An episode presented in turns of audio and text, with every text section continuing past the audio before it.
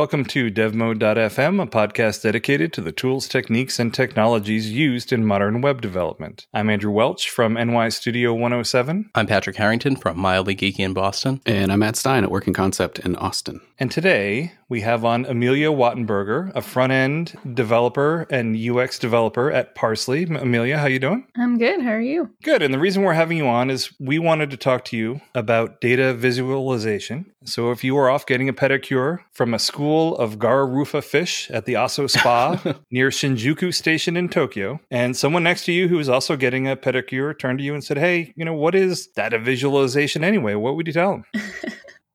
Um, that's a really good question. I would probably say something like if you wanted to know how much flesh was scraped off your toes by these fish, which I think is what they do. That is. They nibble um, they nibble all the dead skin off of your feet. Yeah. Yeah, yeah, okay. Good. On track um, you could either look at a table of skin eaten per minute, or we could visualize that data and turn it into something that's more accessible for humans to understand and maybe make a timeline or something like that. So, turn like a table of data or something from a database into a chart or some kind of visualization that makes it more accessible. The possibilities are endless. We could go different dimensions of data. It could be the size of the chunk versus the size of the fish. This is really, yeah, we could go somewhere somewhere. Well, and also, like if you're talking about a visualization of this, would it be called a skin graph? Oh, oh. my. Look what he did there, everybody. It would not. I know. Jump the that was terrible.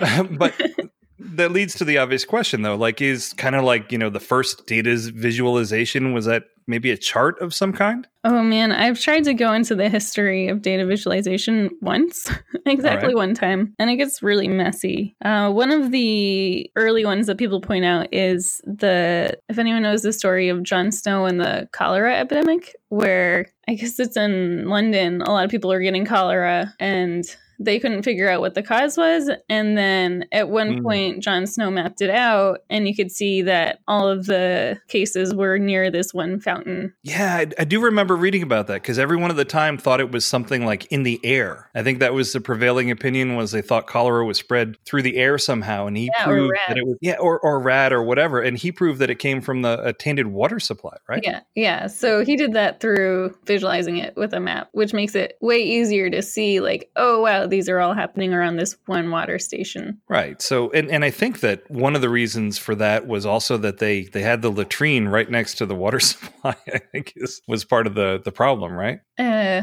that would make sense. you don't remember? Yeah, I'm pretty sure that that was the case. But r- regardless, so the, the idea behind data visualization is taking data in one form and visually presenting it in a way that will make it easier to interpret. I mean, is that kind of what it's about? Yeah, definitely. And one of the reasons it's like not a new field, but it's kind of having a renaissance right now because we had the whole data explosion where now we have tons of data from everywhere. Like we have personal data, companies have a ton of data, and we need to figure out what to do with it, right? Data is useless if you can't understand what it's saying. Right. So it's kind of a fun field right now where it's exploding, and there's a lot of people working in data visualization from different fields. People like myself who work on dashboards at startup companies, or researchers who are researching like the fundamentals of perception and stuff like that. And then sites like the New York Times, they're the upshot where they have all these awesome like visual articles to help people understand what they're writing about.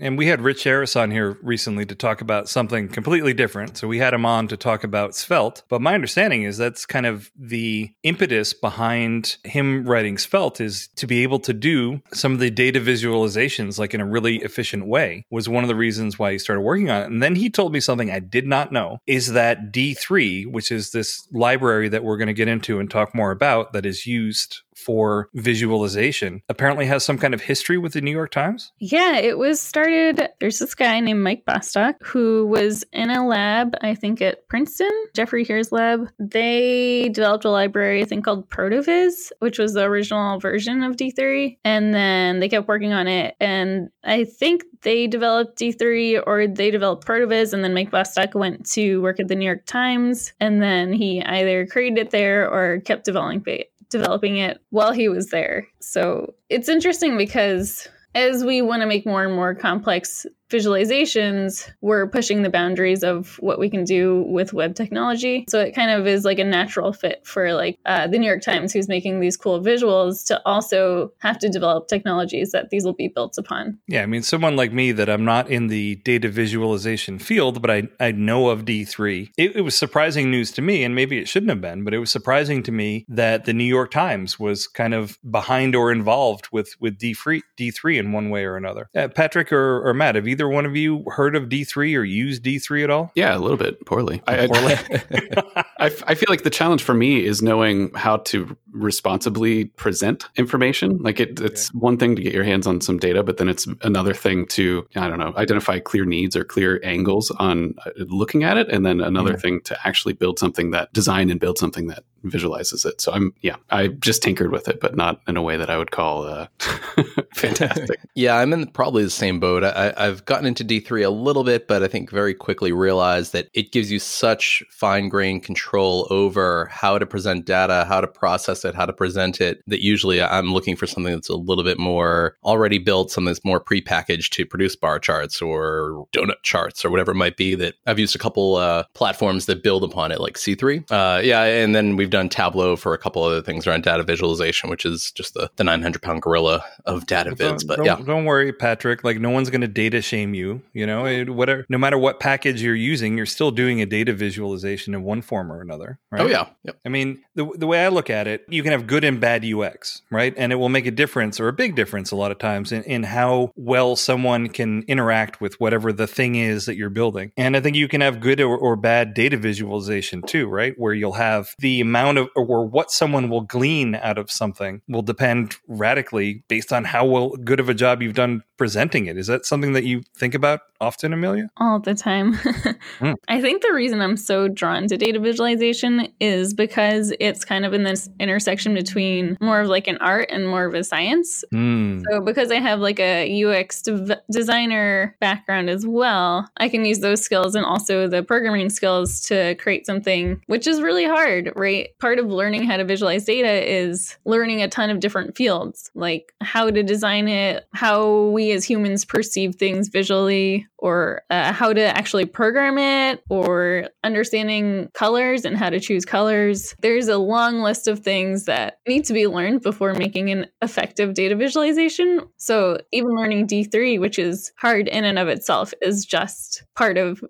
part of the skills that need to be developed. Now, I'm going to ask you a question. I don't know how crazy this is, but when you are working on a data visualization, how much of it is about you from the point of view of that this is the way that you understand things better like you're a more visual person maybe so that it's it makes more sense to you to organize things in a visual way and how much of it is about the imaginary people that are going to be consuming this thing and you're trying to figure out the puzzle of how do I present it to them so that they'll understand it. Yeah, yeah, it's really tough. This is something that comes up a lot with user experience design. Uh, where a lot of people end up doing like user studies where they create something and then user test it and then go back and iterate on it. And working on a dashboard, you kind of have to know who your users are. So mm. there are dashboards where you can put like these fancy graph charts and network charts, and then there's some dashboards where you can really only get away with like a bar chart.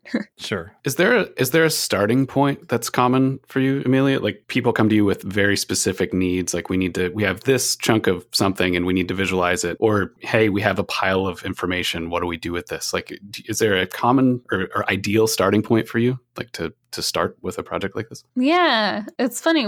Recently, I uh, contacted someone to see if they, they said they wanted to work on a visualization for a book they're working on.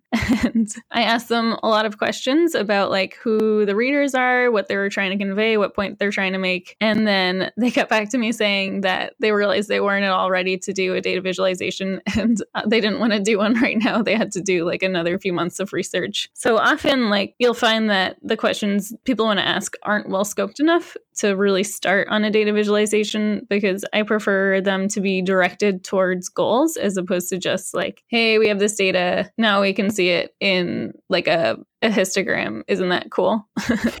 so do you get into ethical gray areas then where people are like, oh, why don't you just tell us what to show? Not that I know of yet, but I, you definitely could.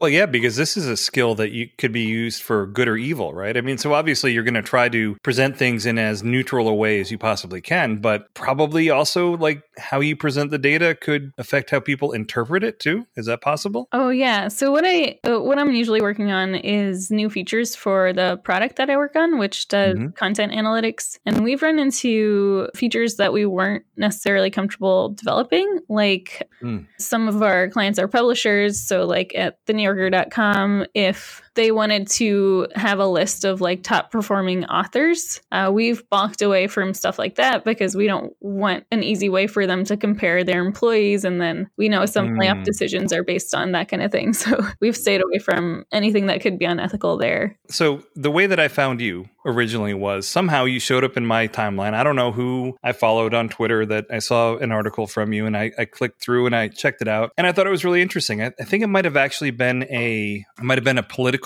data visualization that you did where there was a there were the debates and there were balloons or something like that and you could right and you could basically give your real time opinion of you know how people were doing in the debates. Yeah. And then I found out that you were were local and I'm like, "Whoa, this is weird." You know, I can't I didn't think anyone else existed, you know, kind of where I live that, that did this kind of thing, right? and then city. I started checking out this what, what's that, Matt? The whole city of people offended right now. Whatever. But so you're not originally from the upstate New York area, though, right? You came originally from where? Yeah, I grew up in Massachusetts, but I had spent five years in Austin, Texas. Oh before I Matt. moved up to Rochester. And Matt just moved, or as we like to say, he fled. he left the one state to go to another. He he lives now in Austin, Texas. That's and right. I live in Massachusetts. weird. We're we following got, you. we got all sorts of weird stuff going on here. But no, and, and then I started looking into your blog more and more, and there are lots of like really cool data visualizations that you come out with all the time. Like just recently you tweeted out a React repository in like a radial bar chart, right? Kind of of showing what's in there. And then also you did a how to learn D3.js, which is the documentation for D3 or, or the, the modules for D3, data visualized in D3. So it's very meta, right? It's very meta, but so you've got basically a visual grouping and map of the modules of D3 done in D3. And I don't know if I'm if this is crazy and I'm totally wrong, but I, I looked at all these things and I'm like, I wonder if that's the way she thinks. Like I wonder if presenting stuff like this is something that makes sense to you is is is that any part of this? Um, I I sometimes I see data visualization as like a com a conversation with yourself so mm. like I'll sketch something on paper and be like, "Oh, I wonder what that would look like." And then I'll visualize it to look like my paper sketch. But then it never looks as you expect it to look. So then you'll go back and sketch something else and like that kind of iterative process is really fun for exploring a data set. Like for the React repository, I have no idea what's going on there. I haven't actually um, dived in there before. It looks so pretty. but but looking at it on GitHub, it's so yeah. confusing, right? Like yeah. you'll go into a folder all the way and then you'll be like, where am I? what am right. I looking at? And so I, that was really just a, an exercise for me to say, like, what if we looked at it this other way? Would that give us better insight into like how this is structured? I, I don't know if this is useful at all right, in terms of the way that you presented it here, but it's it's really cool looking. Like it's really neat to me when you you take something that's very mundane, like if you're kind of like going through the the directory listings in GitHub, you're like, uh, you know, whatever. But this visualization is actually it's actually pretty eh, and hopefully useful. Like I haven't figured that out yet.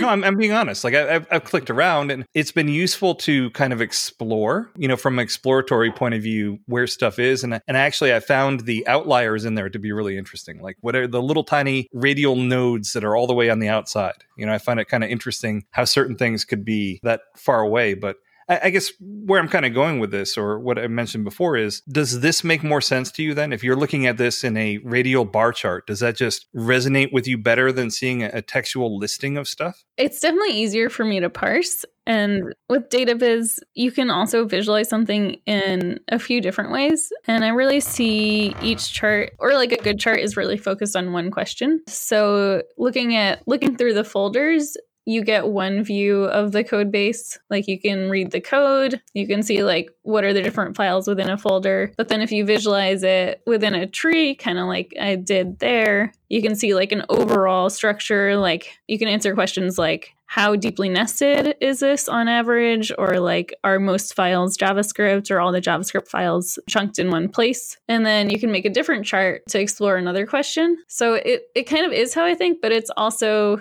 I guess, more goal oriented, if that makes sense. Mm. Yeah. I mean, again, I was just wondering, you know, you got people that are think very visually, and you've got people that uh, that do really well with things like enlist and i was just wondering like you know maybe people that are drawn to doing data viz are people that this, that this is just how they think and this is how things make sense to them and maybe that's what naturally makes you really good at doing data viz now, i'm not saying there isn't a whole lot of hard work i know that i know that there is but maybe this is also just something about you is that is that possible Mm, that's definitely possible. I always wonder, like, people always say, like, I'm a visual learner, or mm. that's pretty much the only one. No one says I'm like a text learner.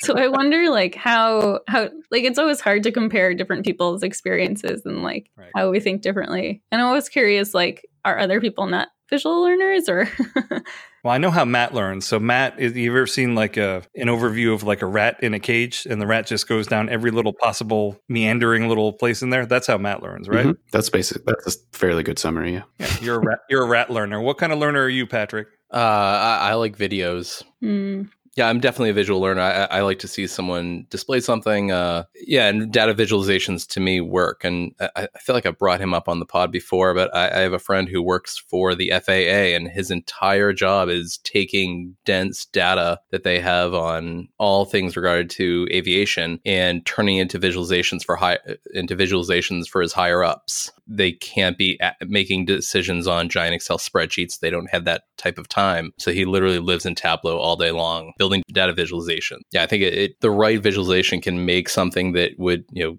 make anyone's eyes just glaze over really makes sense. And I know I've seen things about uh, Bill Gates talking about different vi- visualizations that actually pushed him to create the uh, you know, the Bill and Melinda Gates Foundation. Uh, I, will have to find it for the show notes, but uh, I remember him calling out like one newspaper article, and you know the entire article didn't affect him, but the data visualization did. Yeah, and I think these things can be just really helpful in getting something across to someone in a way that the, the raw data doesn't. It's design, in- right? It, it's something that anyone gets it and can feel whether it's working or not, but it's a very different thing to be the person that visualizes and creates and, and uses a, a complex language and process to develop that thing that people will just inherently get. And there's power in being able to translate a big, huge pile of data into something that people can see and kind of, I don't know, make sense of. Amelia, do you, so I think what's, what's fascinating to me is I'm, I'm, I really like this challenge of visualizing data and I'm not really great at it. And I'm wondering, like, do you, to kind of maybe ask the same question Andrew did. Like, do you watch, uh, you know, geese at a park and think, hmm, I bet if, you know, like, do you start to look for patterns and just kind of naturally approach the world in a way where you're you're kind of like grouping things and always processing like this, or do you just live like a normal human being and then have some kind of process you apply, you know, while you're working? Or Matt, Matt, that sounds like a very personal question, asking whether she watches geese in a park. Well, I you mean, know, I'm thinking of like a beautiful mind where he's watching a football game and he's he's drawing on a window, you know, because he's just brilliant. He's always thinking in a certain framework. Like, is that, does that describe how you approach things and, and make you, you know, like sharpen your ability to tackle these things? Or how do you take like the monumental challenge and, and like know when you've gotten to some useful way of, of toying with it? Like, how do you even sketch and get your head around stuff that you're looking at? Yeah, yeah. For the most part, I think like a normal human. but there's like there's a good process you can learn that i think helps with the brainstorming process where you can really break things down into like okay what is my data set? What are the different metrics that i have? What types of metrics are they? So i wrote a book and in the book we use a weather data set which is really good because it has these different metrics like you have amount of precipitation for a day what's the temperature and like boolean values like did it rain or something like that so then once you've figured out what the different metrics that you have are, you can then say, okay, what is my goal? And then which of these metrics do I need to visualize? And then how do I visualize each one of them? So for each of these metrics, you can visualize it as a color or as a position or as an orientation or as the size of something. So you can really break it down to like a bar chart is just, it's one metric basically, at least on one of the axes. So, like how wide the bars are, and you're just changing the size of a certain element based on that one metric. So, like having a more structured approach like that really helps me to explore a data set as and like I, I don't like make charts in my head before I do this. So it sounds like you kind of clarify or get a clear idea of what your schema is, have a clear idea of the goal, and then use kind of design patterns or like try them out to map between the two maybe is that accurate yeah yeah design patterns or just like going through the different ways you could turn a number into something visual. And then I iterate on that because often when you're working with data, especially in things like dynamic dashboards, they're never going to look the way you think they're going to look. So then you have to go through the code, visualize it, and then say what isn't working here. Mm. And that's where like the art part of the art part of data viz comes in, where I don't often know how it's gonna work as like a, a chart experience, right? Like a chart might make a lot of sense in your head, but then you're looking at it and you don't know why but it doesn't work. And then you just iterate on it until it kind of makes sense to you. Yeah so i had i have very limited experience doing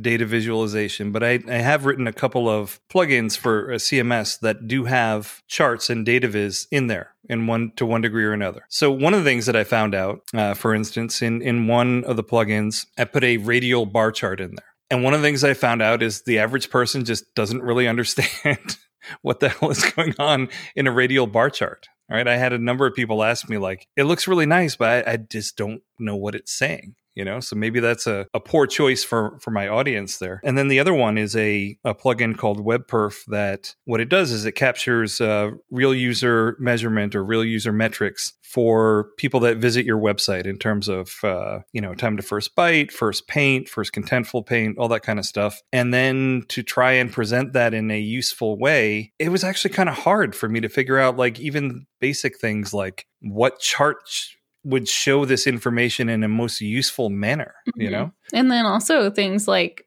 how many charts can I have on a page? Or like right. how many numbers make sense to a user before it's just number overload? Right, right. Yeah. And you made a really interesting point earlier, which is that for a long time, we wanted data, right? We're like, we need more data. In mm-hmm. order to really make a good visualization or a good understanding of stuff, we need more data. We need more data. We need more data. And be careful what you wish for, right? Because now we've got so much data that the real problem is combing through it to pull any meaning out of it, right? Mm-hmm. Yeah. Is that, do you, do you find that that's a big part of what you're trying to do? now is just the data set is so huge that in order for anyone to really get get anything out of it, a big part of your job is to kind of present it all in some kind of a, a manner that will make sense to people. Yeah, at, at my job, actually most of the developers are backend developers because we just get so much data and most of the work is really just processing it and the whole pipeline for get like managing it and getting it into a manageable state. So a lot of like freelance data visualizers will also have to develop their data munging skills and database skills and data pipeline skills, uh, which is like a whole nother field, right? So I I do like more basic data analysis, but I try to stay away from like turning billions of data points into hundreds of thousands of data points. It just seems like a, a, big part of what you must be doing is sort of, you know, trying to bring bring form to the chaos. You know what I mean? And it just is really kind of interesting to me that you must be at some point, you know, working with a data set and you're like, oh, this doesn't really make sense. And then eh, you're arranging it in such a way where finally the pattern starts to appear. Mm-hmm. Yeah, that's always a good moment. And sometimes I don't get there and I just drop it. sure.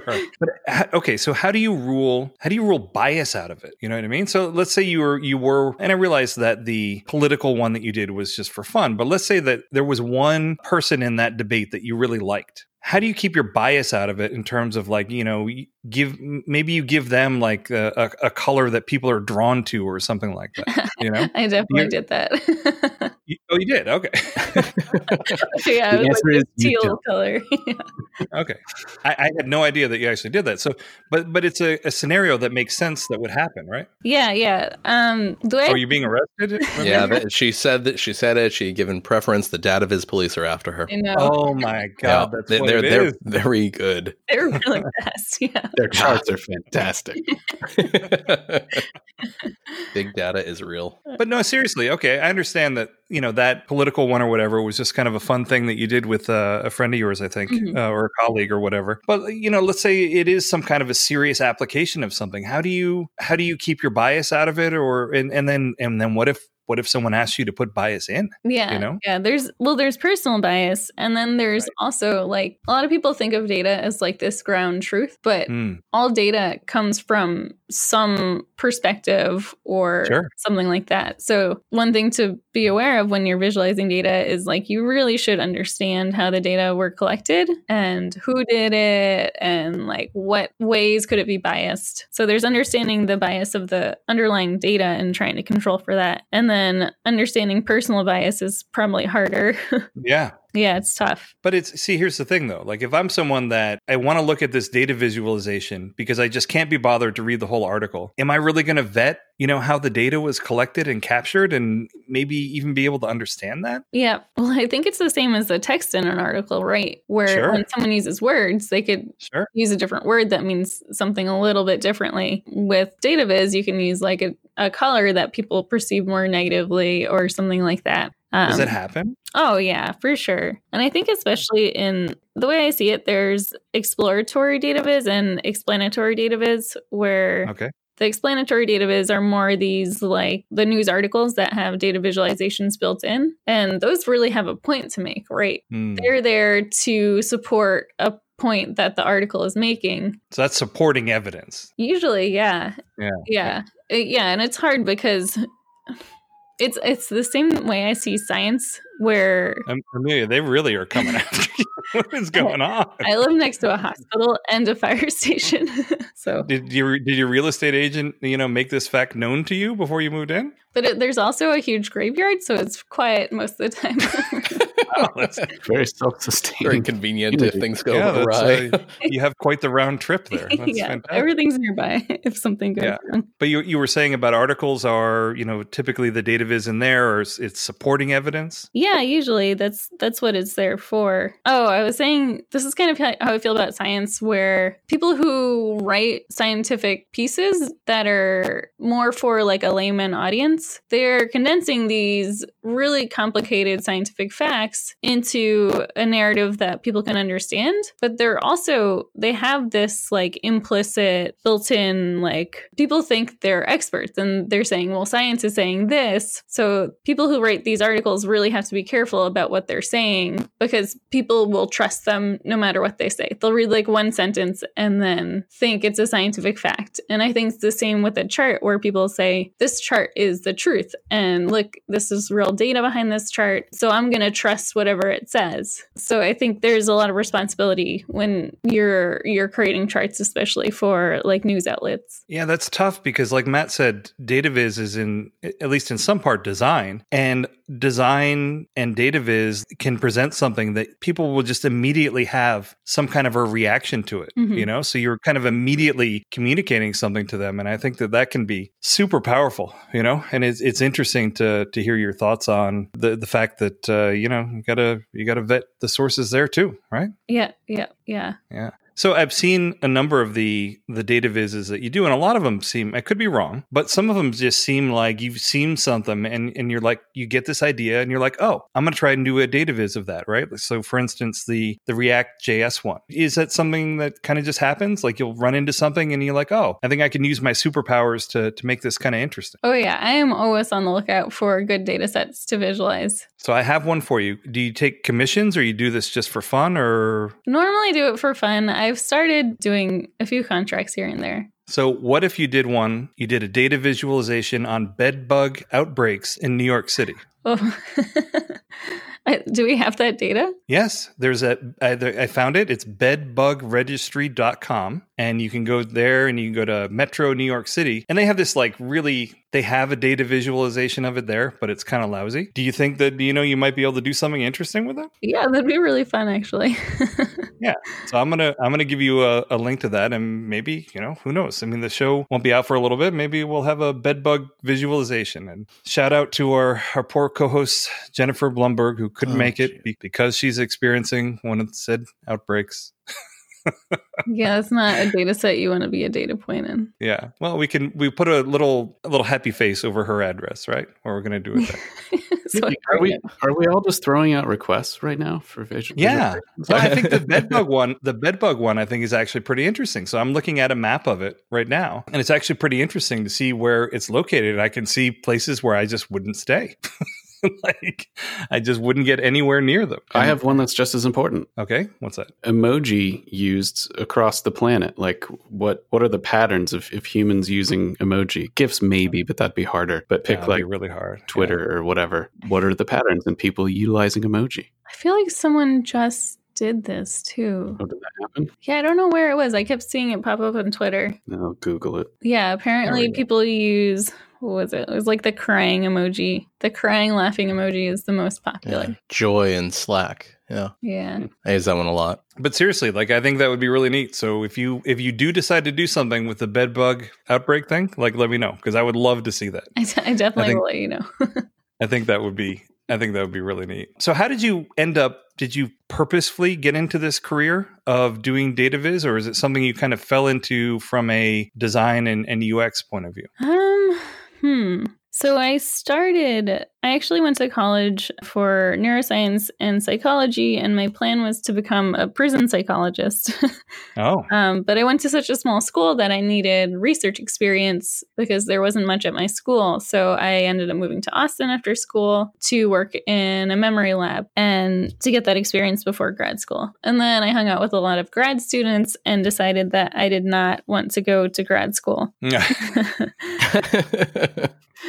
so I tried to use my like psychology background to work into more of like a user experience research position. At the same time, I was learning how to code and I guess I redid my personal website like five 10 times. I don't know. It's normal.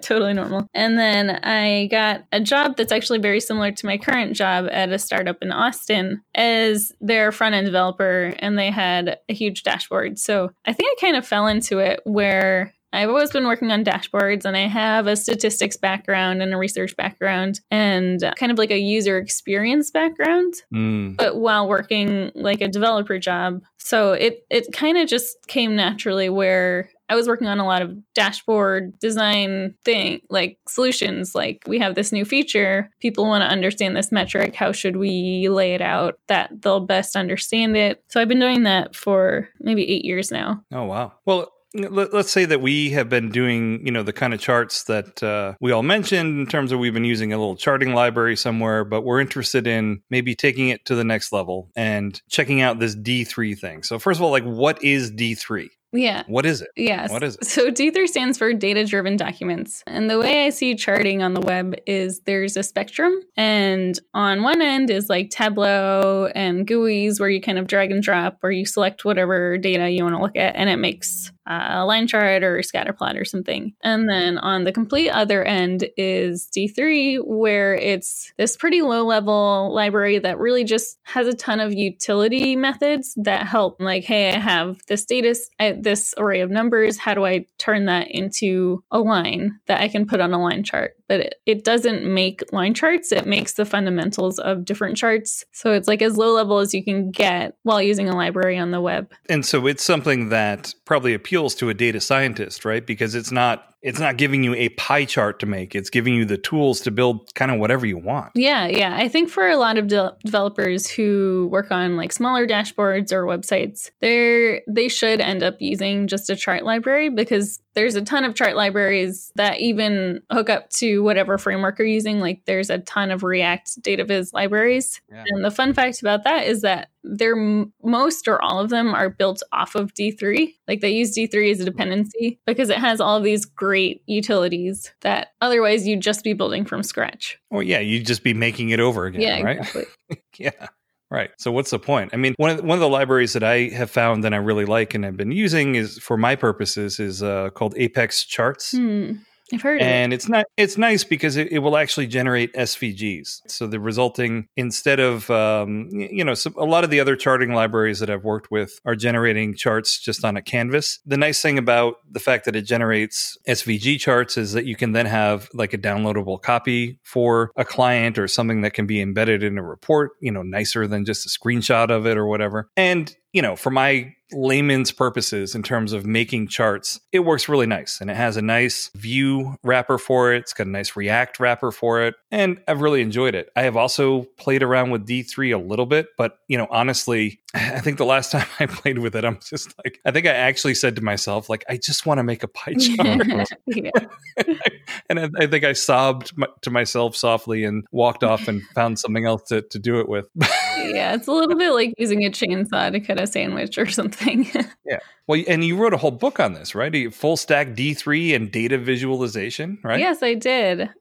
So people are building their whole careers off of this D3 thing. I suppose the, the D3 is really hard to learn because it's just the, the API is so large, and for such right. a long time, it was seen as this monolithic library where like I have to learn D3 and mm-hmm. it's used uh, a lot of the examples are kind of similar to like older jQuery code where mm. you don't use a templating library you just alter the DOM using D3 so a lot of people have trouble using it and they're more modern applications where people are using React or Vue or Angular or anything like that. Yeah, and in doing my research, you know, I found an article that said why I no longer use D3. Is it something that is D3 this monolithic thing that is, you know, big and slow and, you know, we shouldn't be using it or is this guy just not really understanding the way it works? Or you know where where do you take it because it sounds to me from what you're saying is d3 is almost the opposite of a huge library that makes tons of assumptions. It's it's just this massively broad collection of utilities that you then kind of stitch together and can make whatever you want out of it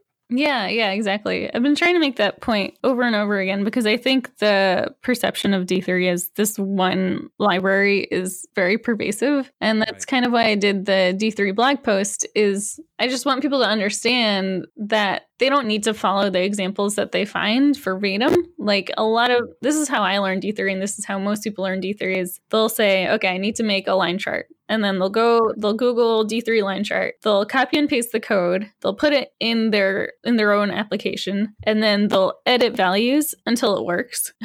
And then they have to maintain it. And they like kind of have no idea what's happening because it's a decent amount of code So coming from there is it's like really hard to learn D3. But if you come at it from okay, what do I need to create a line chart and then understand piece by piece what are the different concepts that it can help you with? Like it can help you convert from a temperature value into a pixel value which corresponds to like how far down the chart my line is or like each point is. And that's what I loved about that visualization that you did of the D3 modules is that it's using D3 to show how broad the API or I don't even know if API is the right word, but how broad the the modules are that you can use in D3 are. Yeah, it's really a huge library.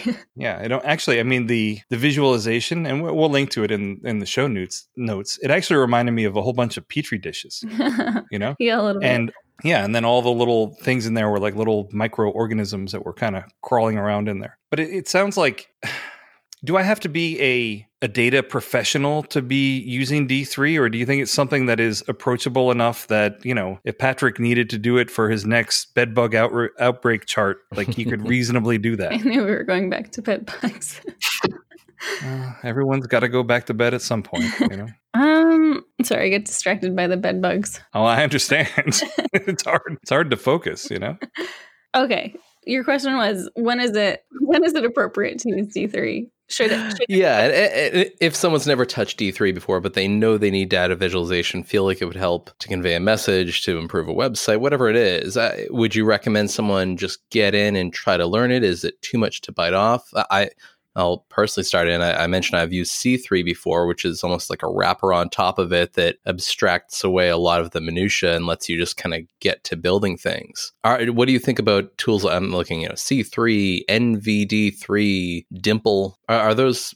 Have you been aware of those? What What do you recommend? Going full hog or using a wrapper? Yeah, yeah. I think for people who are in a time crunch and they just want to slap a line chart or a scatter plot on, yes, for sure, go for one of these higher level chart libraries. You will just be frustrated and disappointed if you try But for anyone who wants something more custom or they kind of need charts that are branded or they have like similar styles that are with cohesive with their the company's brand or they have the time it's definitely a good skill set to learn and if you go through the right tutorial or the right book that really teaches things with their concepts i think it really won't take that much time to to climb up the learning curve and feel somewhat sufficient to be able to create whatever charts they want. So I feel like if if having a chart in something you're working on is an occasional thing that you do, that D3 might not make a whole lot of sense because it it and you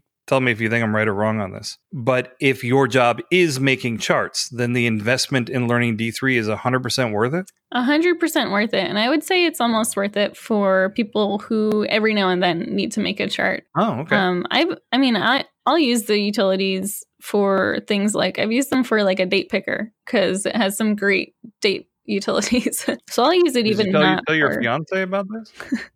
he, he doesn't know. Okay. And what else? He, he does. He does now. Just so you know. if he listens, yeah.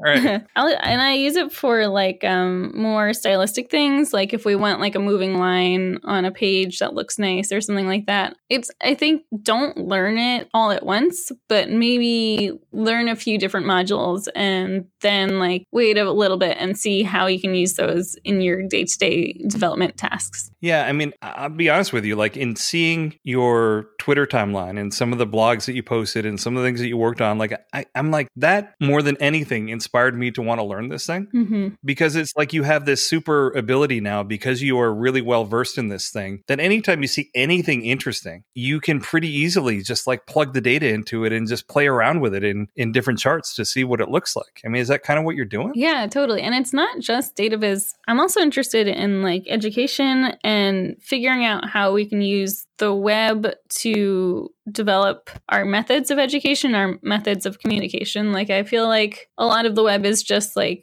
well, we had newspapers and now we have this internet thing and we can put the newspapers online, which is great because right. everyone can now read the newspaper. But like, mm-hmm. there's so many things that the web can do. Why are we just using text to communicate our thoughts? And I, we've talked about your blog a few times, and I feel like that's demonstrated beautifully on your blog. And even if somebody listening is terrified to even touch or, or look at D3. Amelia's blog is fantastic. Like the, the examples of things follow you around and appear and kind of stick at the right time. And it's like a very rich exploration of whatever it is that she happens to be talking about. I, your blog is super cool and uh, frustrating and how, how just well visualized everything is that you're talking about. Not even just like the visualizations, but the way that you present information. Super cool and and worth challenging anyone who writes posts like to think about how they're presenting them. I thought that was super and totally worth mentioning. Yeah, but I mean, Amelia, you're totally right because you know in the the freelance and agency game, you know, we talk about things like brochure site, right? Mm-hmm. And brochures are like this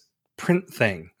mm-hmm. right? This this hangover from when there was a physical brochure that you actually passed out to someone. And is that all a web page can really be? Mm-hmm. Is that? I mean, that's that's kind of sad, right? Yeah, I yeah, that's kind of how I feel. And sometimes I feel a little bit guilty because as we move away from text, and this is probably a lot of the reason that most websites just have text. Uh, we have a much harder time with things like accessibility, mm. whether that's across browser or for people who don't browse the web normally. So it, it really is really hard at this point to do anything novel because you really have to think about that kind of thing. And I'm not saying I do a good job of it, but yeah, it definitely gets harder. No, for sure. I mean, and the irony was not lost on me that we were doing a podcast, which is an audio only medium about data visualization, right? Yeah. Like, you know, where's the visual component? But, you know, we're making it work. Yeah. Right. Yeah. I listen to a few data viz podcasts and they always end up trying to describe different like complex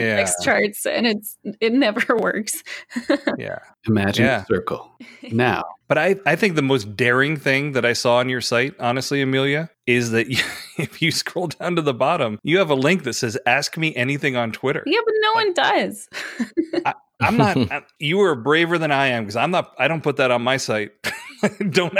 People ask me stuff, you know. Anyway, but I don't know. All right, I, nobody does. I think this is how I view Twitter too. Is like there's this threshold of visitors or followers where I haven't reached it yet. So things are still really friendly. Everyone's really nice. Uh, but then yeah. once you get, I hear once you get 10,000 followers, things get not as nice. And you kind of have to put these protective measures around yourself. Yeah. And you know what? I was thinking about that the other day. And then I was just like, well, what the hell is the point then? Because I've seen people who have worked really, really hard to like build up their, their followers and everything. And then once they get to that point, I mean, then what they're doing is they're taking mental health breaks and they're mm-hmm. cutting their interactions. And they, I'm just like, well, okay, what was the point here then? Yeah. you know? like, I don't know.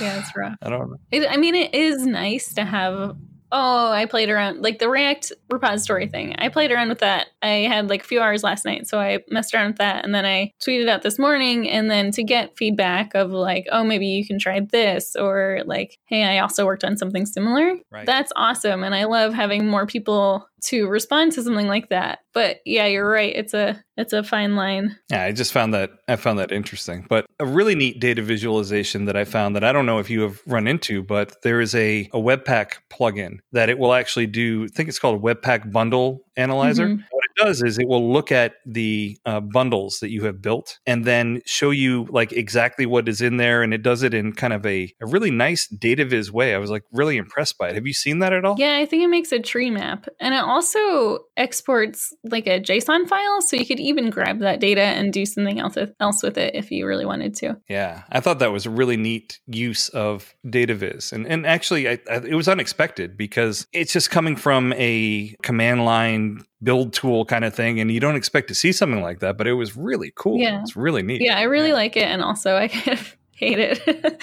because Why do you I get this it? sense of shame when I look at all my node modules. so are, are you going to use your superpowers to focus on yourself and you know bury down and and, and optimize your site maybe? I could. You could. I might. So that's a no. I don't know. I just i see my personal site as a playground and right. thinking about doing things like optimizing performance or like all these things I have to do at work makes me a little bit sad and not want to do it. yeah, it's no longer yeah. fun. Matt? Is, is there like what are the things that you look at as like the the the coolest or the most effective or inspirational visualizations? Like are, are there things that you kind of have in your head always that you're trying to like model or even just kind of nail to that level of of depicting a problem or something? Yeah, there's there's this one site that I really like called The Pudding. It's at pudding.cool is their URL and they do a fantastic job. It's like if the upshot, if the upshot were its own publication, they go pretty deep. Their last article was exploring how people laugh online hmm. and like people say lol or haha. Oh yeah. Well, that's the funniest thing about LOL is now it's so common that people are just like lol i actually laugh. You know what i mean? Like because lol like no one is actually laughing when they type lol no, you know? No. It's a lie. Yeah it's total lie. Mm. and then what? another thing i think about a lot recently is how animation comes into play. I don't know if you guys saw twitter was full of all these bar chart races recently where it's just a bar chart of something like different country, top 10 countries by GDP. And then it animates through time. So you can see how it changes from the 50s to now. And people will just sit and watch these bar chart races for like three or four minutes. And it's like these are probably the same people who would look at an article and say, "Oh, this is this data viz is too complicated. I'm not going to spend the time to understand it." Mm. So there's this weird interplay between data viz and animation and like engaging Story. viewers. Yeah, your storytelling. Well, that's the that's the superpower that I was kind of mentioning because it, it is the case that people will look at a big long article that might discuss what you're talking about, and they're not going to bother with it, but they will sit there passively and consume this data viz that you're doing. And I didn't see the one that you're talking about, but I did see a bar chart race. I didn't even know that was a term. Mm-hmm. like I didn't know that's what I was watching, but it was on the browser wars and which browser dominated, and it was pretty fascinating to watch. I'll be honest with you, it was really cool to see you know one thing kind of grow and take over, and it reminded me of of of watching those. And I'm again going to get back to the metaphor, the uh, petri dish, where you watch like an accelerated video of things like growing and dying. You know? Yeah, and you also get to have your own narrative with it. So like when you're watching, it gives you enough time to say like, "Oh, I remember um, Netscape," or like, "Oh yeah, I remember when that happened." I'm mostly just sitting there like eating Cheetos and stuff, you know, no, getting getting orange stuff on my fingertips while I'm watching this. There's this other one that I really liked that I want to talk about, which was I think it came out a few years ago in the New York Times where it was it wasn't even an article, it was just a blank chart where the x-axis was was something like educational attainment and the y oh no, no the y-axis was educational attainment and the x-axis was something like um, socioeconomic class of someone's family. Okay. and then it was they it just said draw what you think the line is or what you think the relationship is between these two variables. So then people would like sit there and then they think about it and then they draw like oh i think it it like goes up here it goes down here. And then after they drew it it would then show them what the actual relationship was. And so that was cool because they got to a lot of the times when you're reading an article you can just read about like, oh, it's this way. And then you can think to yourself, like, oh, yeah, I already knew that. right. But then you, for this, you have to put down onto paper what actually, what you actually think it was, and like spend more time actually thinking about it, and then figuring out how you're wrong. And the really cool part was that they had a follow up article that showed aggregate responses from everyone. So then they also got this new data set of what do people think the relationship is, which was really cool. That's really neat. You're gonna have to give me that link because we want to get that in the in the show notes. And Definitely. That about wraps it up for another episode of the DevMode.fm podcast. If you'd like to have every episode delivered to your favorite player, you can subscribe via RSS or find us on iTunes or Google Play. And if you like what we're doing, please review us on iTunes. It's the best way to help others find the show. You can follow us on Twitter at DevModeFM, and we'd love to hear your thoughts on this episode. Just leave us a comment on the DevMode.fm website where we can continue the conversation. For the DevMode.fm podcast, I'm Andrew Welch. I'm Patrick Harrington. I'm Matt Stein. And thank you, Amelia Wattenberger, for coming on. Amelia. Thank you for having me. the dad of his okay? blue scholar.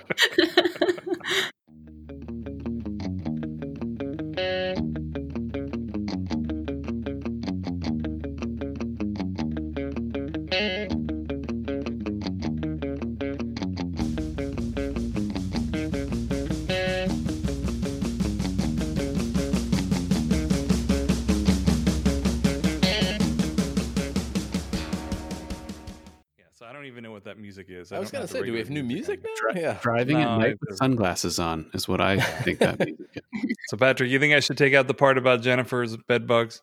I, I, she might be really embarrassed by that. I, I right. yeah. I'll talk to her first. Unprofessional.